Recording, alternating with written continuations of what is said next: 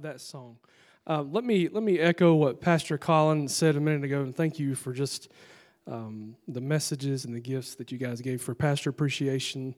Um, we joke around here quite a bit, you know, Matt, Pastor Matt, whatever. I I don't. It's it's hard to.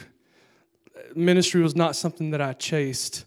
Um, even though I went to Christian college, I didn't think that God would ever call me to do something like this or allow me to do something like this. And every week that goes by that I show up here, I'm reminded of how much I need Him, but I'm reminded of how much I love where I'm at. I'm so thankful to be here. I'm so thankful to be a part of this church. I'm so thankful to be a part of what God is doing. I told some of the guys um, a few weeks ago, we were talking a little bit about future plans and. Um, and I just kind of spoke up and I said, guys, this, this is why, this is why I, this is why I'm here. This is exciting to me.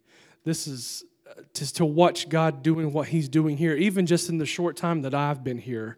I came here uh, in 2018 just to, to serve in a part time role and then uh, was full began full time back in January here. But just to see what God is doing is a miracle. And I hope you don't miss out on the opportunities that are happening the service opportunities, the ministry opportunities, the future opportunities. I hope that you don't let those things pass you by without missing out on the blessing of being involved in it. Um, so that's my plug for that tonight. Thank you for that. Thank you for praying for us this week. Um, it's been it's been a fun week. we we have we have officially made our contribution to the medical community this week. Um, my, my, wife had her, her routine CT scans this week, and praise God, all those were clear. Um, then Thursday, my daughter had surgery, and so that's where they're all at tonight. She's at home, uh, you know, hobbling around, trying not to fall down and get hurt again. Um, but this was a wild few days. God was with us like, like He always is, though.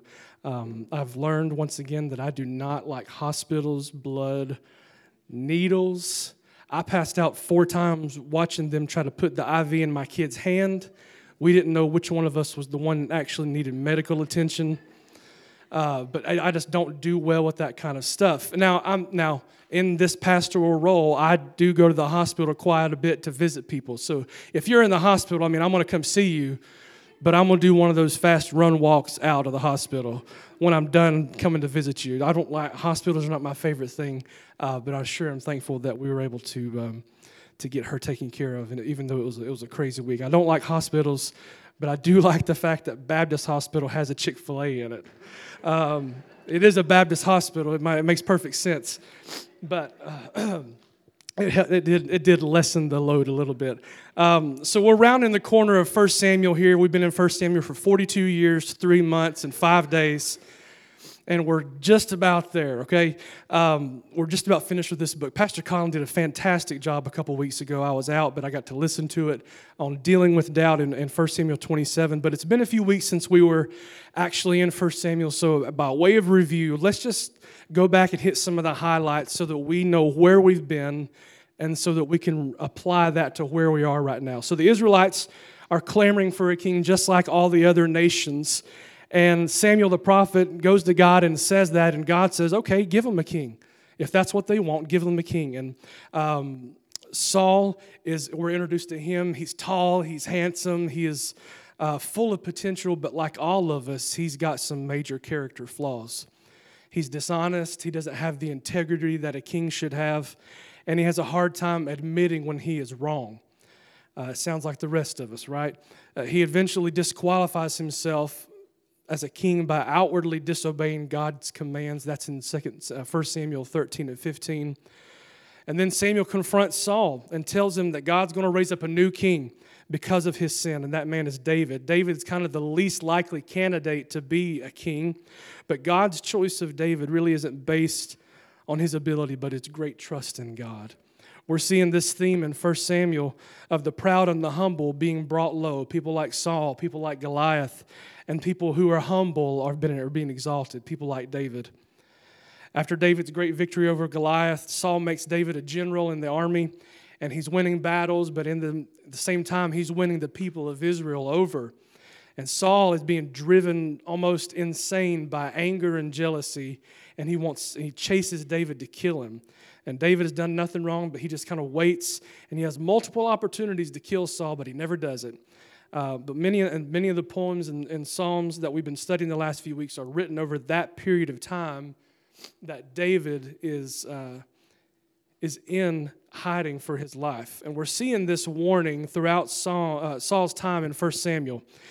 It's this warning. It's time to deal with our flaws. It's time to deal with our sin. Humble ourselves and see it the way that God sees it before it hurts ourselves and hurts everyone around us. This is a similar warning in the Old Testament that Pastor Jake talks about quite a bit. Obedience brings blessing, but disobedience brings judgment. That is a theme throughout the entire Old Testament, and we're seeing it once again here. Uh, the first, now that we've found ourselves in, in the up to 1 Samuel 27, when David has gone to King Achish of the Philistines, and David's hanging out in Ziklag, dealing with his doubt, like Pastor Colin talked about. The first few verses of 1 Samuel 28 are the finishing the narrative, kind of, of 1 Samuel 27. So if you'll bear with me, I'm going to read through this chapter, and we'll explain what's going on and how it affects us. Number, verse 1. And it came to pass in those days that the Philistines gathered their armies together for warfare to fight with Israel. And Achish said unto David, Know thou assuredly that thou shalt go out with me to battle, thou and thy men. And David said to Achish, Surely thou shalt know what thy servant can do. And Achish said to David, Therefore will I make thee keeper of mine head forever. Now Samuel was dead, and all Israel had lamented him and buried him in, in Ramah, even in his own city. And Saul had put away those that had familiar spirits and the wizards out of the land. And the Philistines gathered themselves together and came and pitched in Shunem. And Saul gathered all Israel together, and they pitched in Gilboa. And when Saul saw the host of the Philistines, he was afraid, and his heart greatly trembled. And when Saul inquired of the Lord, the Lord answered him not, neither by dreams, nor by the Urim, nor by prophets.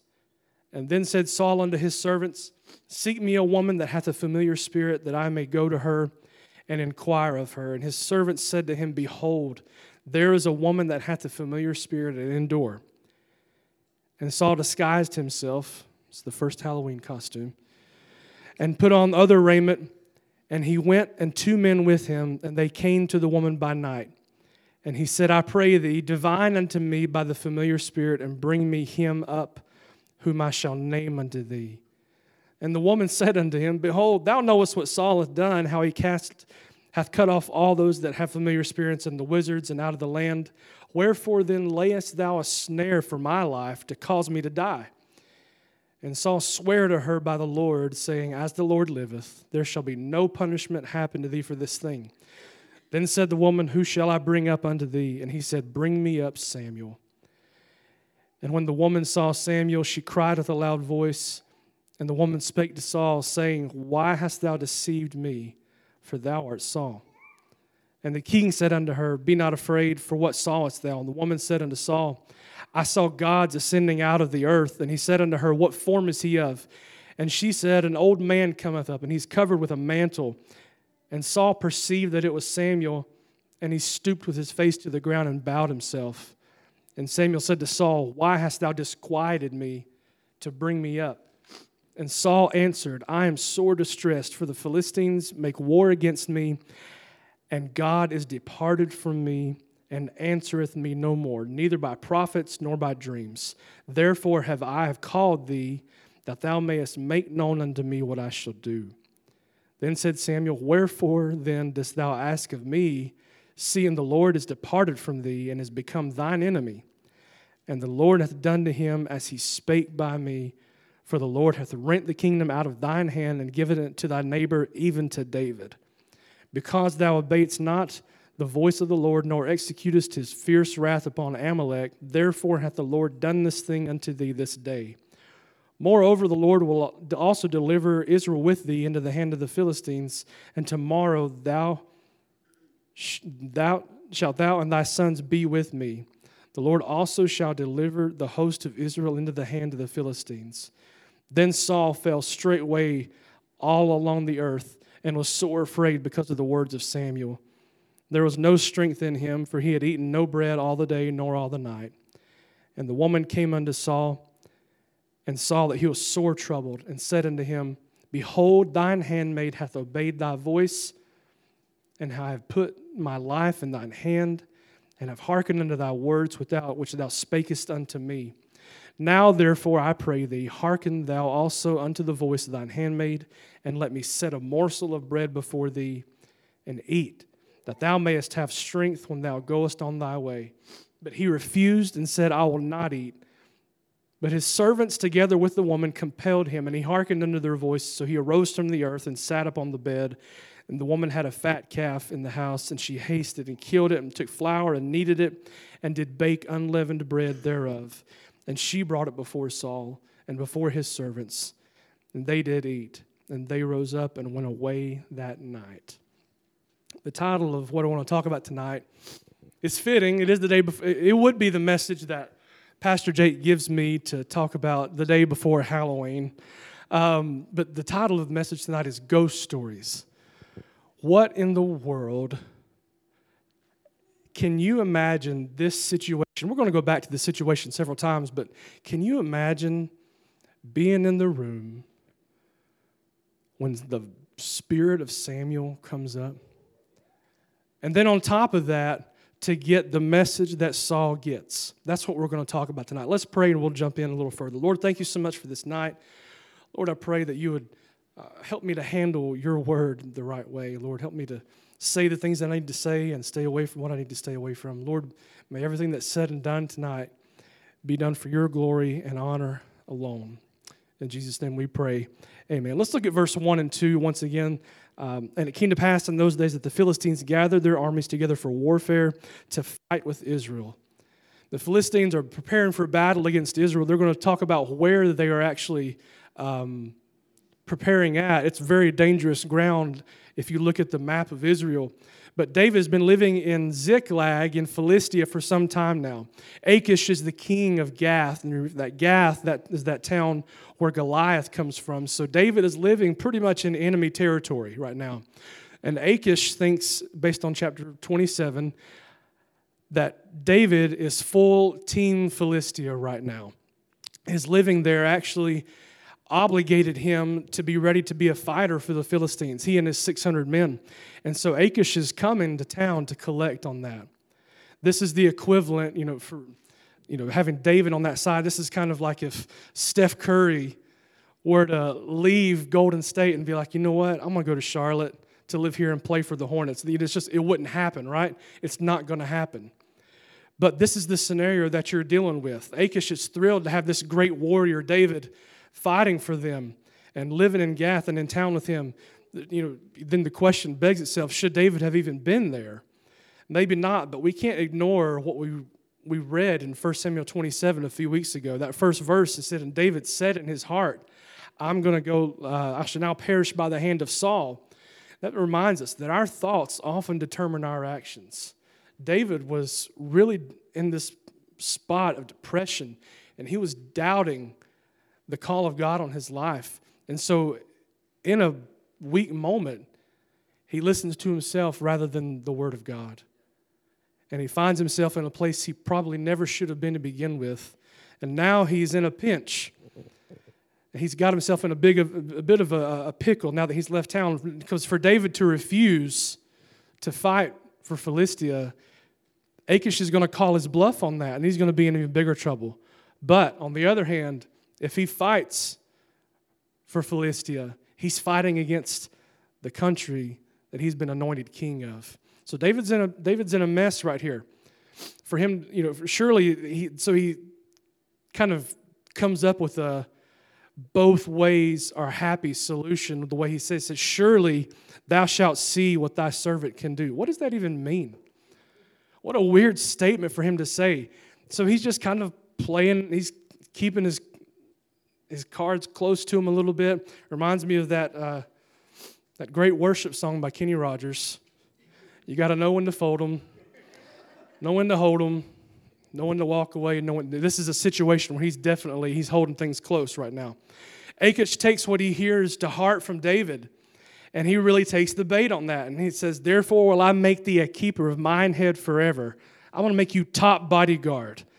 This truth uh, kind of rings true here. Pride hears exactly what it wants to hear, right? If someone pays us a compliment, we're often the first to say, I, don't I like that guy, right? We're often drawn to whatever confirms what we think. That's why we listen to talk radio. That's why talk radio exists. But Achish thinks that I've got the hero of Israel on my side. Now they're going down forever. But the narrative turns in, towards Saul now in verse 3. Now Samuel was dead, and all Israel had lamented him and buried him in Ramah. And Saul put away those that had familiar spirits and the wizards out of the land. Now, verse 3 kind of seems like it's dropped in between this important narrative about what's going on in David's life. So much so that it seems to be kind of out of place. And if you when we study our Bible, it's important that we ask those questions, why is this here? Why is this important? Because it's not an accident. We're going to find out in just a minute. Let's look at verses 4 through 6. And the Philistines gathered themselves together and, and came and pitched in Shunem. And Saul gathered all of Israel together, and they pitched in Gilboa. And when Saul saw the host of the Philistines, he was afraid, and his heart greatly trembled. And when Saul inquired of the Lord, the Lord answered him not, neither by dreams, nor by the Urim, nor by the prophets. So the Philistines have gathered the area that they're pitching their tents at is really close, okay? Saul can see this, and he greatly trembles. He's fearing for his life. Saul is a man of great courage when the Lord was with him. And we know that from 1 Samuel 11, 6 and 7. It says, And the Spirit of the Lord came upon Saul when he heard these tidings, and his anger was kindled greatly. Verse 7 says, And he took a, a yoke of oxen and hewed them in pieces and sent them throughout the coast of Israel by the hands of the messengers, saying, Whosoever cometh forth not after Saul uh, and after Samuel, so shall it be done to his oxen. And the fear of the Lord fell on the people, and they came out with one consent. This is the actions of a man who is being empowered by God, and he has great courage. But now Samuel is losing that courage when the Spirit withdraws from Saul. 1 Samuel 16 tells us the Spirit of the Lord departed from Saul, and an evil spirit from the Lord troubled him. Saul inquires of the Lord now. He's been living his own life, he's been ignoring the voice of Samuel while he was alive. He's done things his own way, regardless of the possible consequences. And now he wants God's help. But God's having none of it. God's not speaking to him. Does this sound a little bit familiar in our life? How many times do we find ourselves when we, everything is good in our life, doing everything our own way? We act. We may not really think this way, but we act in such a manner that I don't need God. I'm reminded of that message that Pastor preached uh, a couple of Sunday nights ago from Romans 7. We need the Spirit of God. What a reminder. I can't do anything without the Spirit of God and His help. I was so convicted by that. Saul's sin has separated him from God. He wouldn't hear God early in 1 Samuel, and now God's not going to hear him. Why is God silent to him? David talked about this in Psalms. He says, If I regard iniquity in my heart, the Lord will not hear me. Saul should have come to God in repentance, entreating for mercy, because God hears the humble heart, and Saul is entreating God for strategy instead. Why would God speak any more to us if we won't listen to what he's already said. God says, turn from your sin, but we don't. We want guidance, we want wisdom, but we want to obey what God's already said to do. Instead of asking God for mercy, he's asking for strategy, how to win this battle. All of this is happening to Saul. Why? Because of his earlier sin. What was that sin? 1 Samuel 15. You don't have to turn there, I'll just read it really quickly. Verse 8 And he took Agag, the king of the Amalekites, alive and utterly destroyed all the people with the edge of the sword. But Saul and the people spared Agag and the best of the sheep and of the oxen and of the fatlings and of the lambs and all that was good and would not utterly destroy them. But everything that was vile and refused, they destroyed utterly. So, this sin that happened in chapter 15 is now affecting him to, toward the end of his life in chapter 28. But what did Samuel say about it to him? If you're uh, still in chapter 15, verses 20, 20, 22 and 23 tell us this. And Samuel said, Hath the Lord as great delight in burnt offerings and sacrifices as in obeying the voice of the Lord? Behold, to obey is better than sacrifice, and to hearken than the fat of rams. For rebellion is as the sin of witchcraft. Wow, we're going to that, that's going to be very important in a minute. And stubbornness is as iniquity and idolatry. Because thou hast rejected the word of the Lord, he hath also rejected thee from being king. Saul had kept the king alive, he had kept the spoils of war to himself, and Samuel calls him out on it. But Saul's real problem was not that he kept a bunch of cattle and that he kept a king alive. Saul's real problem was that he had a heart of rebellion toward God. This has caused Saul now in chapter 28 to have the presence of the Lord departed from him when he needed it. And because his heart was rebelling against God, God's presence has left Saul, and he can't get an answer from Samuel, who is already dead, nor by dreams, nor by any of the prophets. Let's continue in verse 7. Then said Saul unto his servants, Seek me a woman that hath a familiar spirit, that I may go to her and inquire of her. And his servants said to him, Behold, there is a woman that hath a familiar spirit at Endor. And Saul disguised himself and put on other raiment, and he went, and two men with him, that they came to the woman by night. And he said, I pray thee, divine unto me by the familiar spirit, and bring me him up, whom I shall name unto thee. And the woman said unto him, Behold, thou knowest what Saul hath done, how he hath cut off those that have familiar spirits and the wizards and out of the land. Wherefore then layest thou a snare for my life to cause me to die? She said, You trying to get me killed? And Saul swears to her by the Lord, saying, As the Lord liveth, there shall be no punishment happen to thee for this thing. Then said the woman, Whom shall I bring up unto thee? And she said, and he said, Bring me up Samuel. And when the woman saw Samuel, she cried with a loud voice. And the woman spake to Saul, saying, Why hast thou deceived me? For thou art Saul. And the king said unto her, Be not afraid, for what sawest thou? And the woman said unto Saul, I saw gods ascending out of the earth. And he said unto her, What form is he of? And she said, An old man cometh up, and he is covered with a mantle. And Saul perceived that it was Samuel, and he stooped with his face to the ground and bowed himself. That's scary. I mean, this woman, this witch at Endor, was used to playing tricks and using tricks to conjure up these familiar spirits.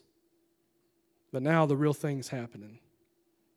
And they're both freaked out. Verse 7, let's go back to verse 7 a second. He said, Seek me a familiar, seek me a woman that hath a familiar spirit, that I may go to her and inquire of her. What hadn't Saul gotten rid of all this stuff? Verse 3 reminds us of that, right? He, and Saul put away all those that had familiar spirits and the wizards out of the land. Saul knew that this was wrong and that the Israelites had been forbidden to be involved with any of that type of stuff. Consulting mediums, people who would communicate or try to communicate with the dead. But he sought this out anyway because he was so desperate for an answer. The fact that he goes out at night and he disguises himself shows that he knows this is wrong to do this. We, you know, I joke, Saul's, you know, Saul disguised himself. If you read about Saul, Saul stood head and shoulders above everybody else in Israel. How are you going to disguise yourself? When, you know, if you look at Middle Eastern folks, Jewish folks, they're pretty short. Saul is tall. That'd be like me being like, I'm going to dress up as Pastor Colin for Halloween. They'll never know. Think about the comparison here. So he goes to this woman and he and he says, he, he, he explains what he wants, and she says, Why are you asking me to risk my life to do this when you know what Saul has outlawed here? Maybe the woman, I'm not going to read a whole lot into it, but maybe the woman recognized who it was. I mean, he was the king. It's not like, I mean, it's not like he had like an action figure in the markets out there, but he was recognizable. He was the king of Israel. He was Saul. Can you imagine how this story might have gone down? She's like talking, she's talking to him using, you know what Saul has said, right? This could get me killed. And Saul uses this opportunity to swear by the Lord that she's not going to get in trouble. Now, this is, this, I didn't realize this point when I, until I started studying, but this is the very last time that God is that he's going to use the name of God and he's going to use it pardon a witch. This is how desperate and how deep in trouble Saul really is. Verse 11 and 12. Let's look at it. When she saw Samuel, she completely loses her mind. And when she saw Samuel, she cried with a loud voice. Scripture says that Samuel appears to them, and she isn't somebody who followed God, so she dealt with familiar spirits. So when the real deal Samuel comes up, she had good reason to be afraid. This practice of witchcraft was outlawed by God's word, but this stuff exists. And this is just another reminder that we know that this type of stuff exists in the world today, but it always falls under the authority of God. We know God is in control over these situations. So God allows this to happen. One author had this to say about this. The medium was probably so shocked because she was a fraud and most of her dealings with the spirit realm were mere tricks. Now Samuel really appeared from the world from beyond and she was completely surprised to have a real encounter with the spirit realm. In addition, we can say that the medium was familiar with the presence of demonic spirits, but the presence of the of Samuel was probably unfamiliar to her. This holy presence may have seemed terrifying to her. The indications are that this was not a, this was an extraordinary event for her and a frightening one because she was no longer in control. Verse 14. And he said unto her, what form is he of? And, he, and she said, An old man cometh up, and she is covered, and he's covered with a mantle. This mantle that they're talking about is a, is a torn robe. If you read back in 1 Samuel 15, this signifies once again the message that Samuel sent to Saul. He tore his robe and he said, The kingdom has been rent from you and given to David. This is going to be another message for Saul. Saul stoops to the ground. He had rejected Samuel's counsel now that Samuel is back, he realizes he misses that direction that he needs, and he's probably wondering to himself, Saul, how did I ever get into this situation? And it's a reminder from Scripture to us that pride and sin will always take us farther than we want to go. Now, the Philistines are ready to attack Israel. They're just miles away in Shunem. But what if Saul would have obeyed? Let's think about the other side of this. What if he would have done simply done what God said, had said earlier? This enemy could have easily been destroyed, and the Amalekites could have easily been destroyed in, in chapter 15. They didn't have they didn't have to have power over Israel, but if Saul would have simply obeyed, he may not have, have ever had to deal with these issues. Think about your own life. The, the sin, the evil that we think that we have power over today without God will one day ruin us. And so, I, my question for, for myself and for us is what is it right now that we're refusing to deal with? The warnings from the life of Saul are very clear. What is it that we're just slipping off to the side and not dealing with in our life? Verse 15 Now that Samuel's up and around them and everybody knows it, let's see what he has to say Saul knows that, that God has departed from him. And Samuel said to Saul, Why hast thou disquieted me to bring me up? And he said, I'm sore distressed, for the Philistines make war against me, and God has departed from me and answereth me no more. Therefore have I called thee. And then said Samuel, Wherefore dost thou ask of me, seeing the Lord is departed from me and become thine enemy? And the Lord hath done to him as he spake by me, for the Lord hath rent the kingdom out of thine hand and given it to thy neighbor, even to David. Samuel is simply reiterating what he already said chapters ago. He says, Why are you bringing me up if you know what's going on? And then Samuel predicts Saul's fate Saul's going to die, Saul's sons are going to die, and the host of Israel are going to be delivered to the hands of the Philistines. Saul's sin from chapter 15 had far reaching consequences, and so does our sin. Let's look at Saul's response. This is verse 20. Then Saul fell straight straightway all along the earth and was sore afraid because of the words of Samuel. And there was no strength in him, for he had eaten no bread all the day nor all the night. Saul this is the night where Saul had been, should have been preparing for battle. It was his job to protect Israel against these attacks. He shouldn't have been fasting. He shouldn't have been traveling around the Philistine army. Remember, they're, they're camped really close. And so, in order for Saul to get to Endor, to even go see this lady, he has to walk right by the Philistine army, disguised. So he hears all for him to hear this message from Samuel that he's going to die and his family's going to die and Israel's going to be captured. And when he hears this message, he falls out. There's no strength in him. He's literally sick. It wasn't just because of the words of Samuel, it was because Saul knew that he was now God's adversary. What a terrible, terrible place to be.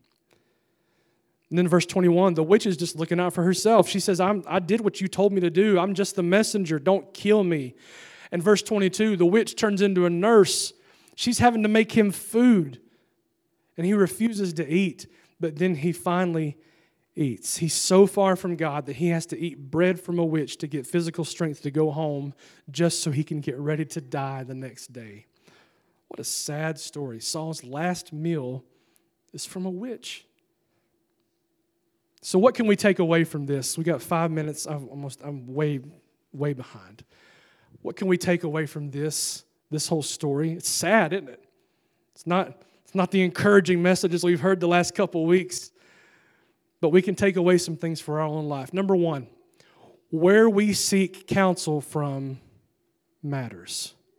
Where we seek counsel from matters. We can contrast and compare David's life and Saul's life and see where they went right and wrong on their own past, but we can clearly see why God calls David a man after God's own heart. He sought God, he followed the Lord, not just in times of desperations when he needed something. We're reading through the Psalms and going through the Psalms on Sunday mornings. We're going to see more and more David is following the Lord to follow the Lord because he wants to be close to the Lord, not because he wants something from the Lord. Psalms 1, Psalm 119, 5, Thy word is a lamp unto my feet and a light unto my path. Psalm 77, 13, Thy way, O God, is in the sanctuary. Who is so great a God as our God? We were just here last week, Psalm 121, I will lift up mine eyes into the hills from whence cometh my help. My help comes from the Lord which made heaven and earth. Although there were times that Saul did the right thing, we talked about that. The trend in this story and in his story was for him to do the opposite of what God had said and to rebel against the counsel that he had already been given. So, how could he expect God to speak to him with something new when he wouldn't obey what he had already been told? Saul knew the words of Samuel when he was alive and he disregarded them. Saul knew that repentance was the key to restored fellowship, but he wouldn't do it. And now that Samuel was dead, he was willing to return right back to the sinful practices that he had outlawed to get some sort of answer. So, my question for us and for you is where do you go for your answers? In the Old Testament, they had the prophets to get a word from the Lord. Today, God has given us His entire revealed word. Why would we go somewhere else when He's given us every answer that we need in Scripture? And it doesn't, it's not enough to just open the Bible when everything's going wrong. It's not enough to open the Bible when you get the cancer diagnosis. It's not enough to open the Bible when that loved one is sick and that loved one is dying. It's not enough to open the Bible when your life is falling apart. If you want that counsel from God, seek Him daily. James 1 5 tells us, If any of you lack wisdom, let him ask of God, and that giveth to all men liberally, and upbraideth not, and it shall be given unto him. Are you looking for godly wisdom in your life? Look in Scripture. There's a couple ways, a couple areas where you can find that godly counsel. Number one, it's Scripture. Number two, the preaching and teaching of God's Word. Do you want to know how to apply what you hear for your life? Listen, be attentive, be engaged when the Word of God is opened on Sundays here at this church, we take pride. We take it very seriously when we open God's Word. We, we speak when the Bible speaks and we're silent when the Bible is silent for a reason. It's because this Word is elevated above everything else. And but it can't you can't survive on that just from Sunday. It has to happen tomorrow morning too. You need answers? They're right here. And thirdly, godly counsel from friends. God places people in our lives to tell us the truth, not just what we want to hear. I love what Proverbs 27 6 says Faithful are the wounds of a friend, but the kisses of the enemy are deceitful. You need those friends in your life. You can find them here at church, but you need those friends in your life that can tell you the truth, that can give you that godly counsel. I cannot tell you where I would be if it weren't for some godly friends in my life that I could speak to and that I could let them tell me the truth that I maybe not wanted to hear, but that I needed to hear. If we're seeking the Lord, we should follow the example of David and not Saul. David sought the Lord for much more than guidance, as evidenced by the Psalms. We're told that Saul inquired of the Lord, but the Lord didn't answer him. We should assume that Saul didn't seek the Lord genuinely during this time. With an increasingly seared conscience, Saul is only seeking inside information to benefit himself. And when the Lord will not give him what he wants, he's willing to turn anywhere for it. There's a big difference between seeking the Lord himself and seeking only what we can give in order to serve ourselves. Number 10, uh, number 2, wow. Number 2, not 10 points. Number 2, be killing our sin before it kills us. Saul had multiple opportunities to repent of his sin. In fact, in 1 Samuel 15, he kind of halfway repents.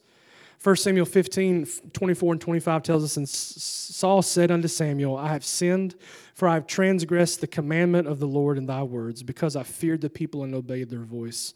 Now therefore I pray that you pardon my sin and turn again with me, that I may worship the Lord. Saul's blaming the people for his own sin. He says, Because I feared the people, and he's trying to justify his sin with another sin. Had he feared God, one author said this, had he feared God more, he would have needed to fear the people less. Saul's heart was full of rebellion and stubbornness, and a simple, please pardon my sin, was not going to change his heart. In chapter 28, we're seeing the depths of Saul's sinful heart. He's so stubborn that he's willing to go to the lowest of the low for an answer. But maybe the main point wasn't that Saul dabbled in witchcraft, it had no place in Israel. Maybe the main point wasn't that Saul sought the wrong counsel. Maybe the point we need to remember is that and be warned of is that Saul ran to the very sin that he had outlawed in a time of weakness, rather than going to God with a repentant heart and asking for wisdom. How often do we run to sin instead of running to our Savior in those times of need and in those times of weakness? So, my question is where do you go when it all breaks down in your life? I'm guilty of running the wrong direction, so are you. We all are.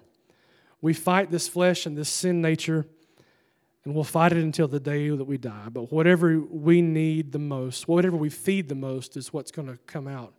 Pastor Colin talked about that this morning.